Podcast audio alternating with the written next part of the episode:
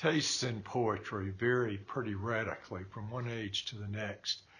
And I was especially struck by this when I was reading Samuel Johnson's Lives of the Poets back in the fall. The first poet in the volume is named Abraham Cowley, a poet whom very few people read these days. But Johnson gave him great credit. In fact, he considered him the best of the metaphysical poets, the uh, term that he used to describe John Donne and others of his school. Uh, Cowley wrote a eulogy for a friend of his who had died, and Johnson considered it much better than John Milton's Lycidas, which is a poem now revered and held up as one of the best of its kind in the canon. Another poet of the 17th century who was given great praise by those in the generations that followed him was Edmund Waller.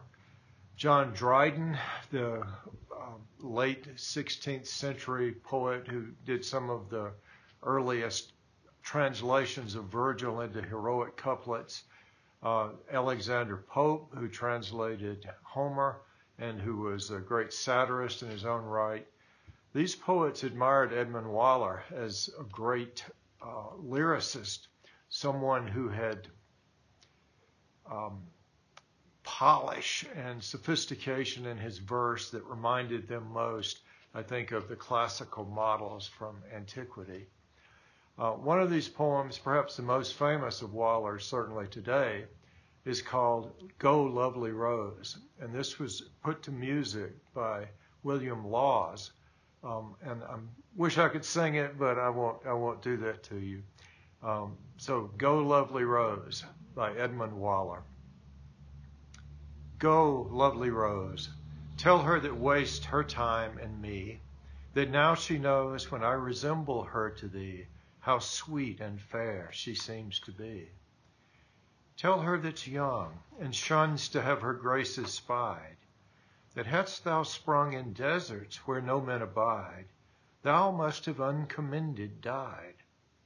Small is the worth of beauty from the light retired. Bid her come forth, suffer herself to be desired, and not blush so to be admired. Then die, that she the common fate of all things rare may read in thee. How small a part of time they share that are so wondrous, sweet, and fair. Beautiful poem, um, pretty much in the Carpe Diem tradition that is, you know, seize the day. Your youth doesn't last long. We'll look at some more in that vein um, in the next few poems I do. But notice how beautifully modulated this one is. Go, lovely rose, the four syllables. Tell her that wastes her time and me, that now she knows. When I resemble her to thee, how sweet and fair she seems to be. So the whole poem setting up this comparison between the rose, which is the actual letter, more or less, that Waller is sending to his beloved, and the beloved herself. So the message is is to her to consider her own state, to consider this more than a metaphor. Um, I love some of these lines down later in the poem.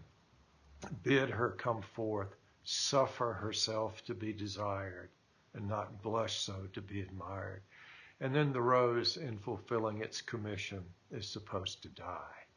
Um, so that the beloved, understanding that her own beauty is transitory, will also see that she needs to uh, not be so shy, to let herself come forth, to be admired, to be loved, and um, recognize how small a part of time they share that are so wondrous, sweet, and fair.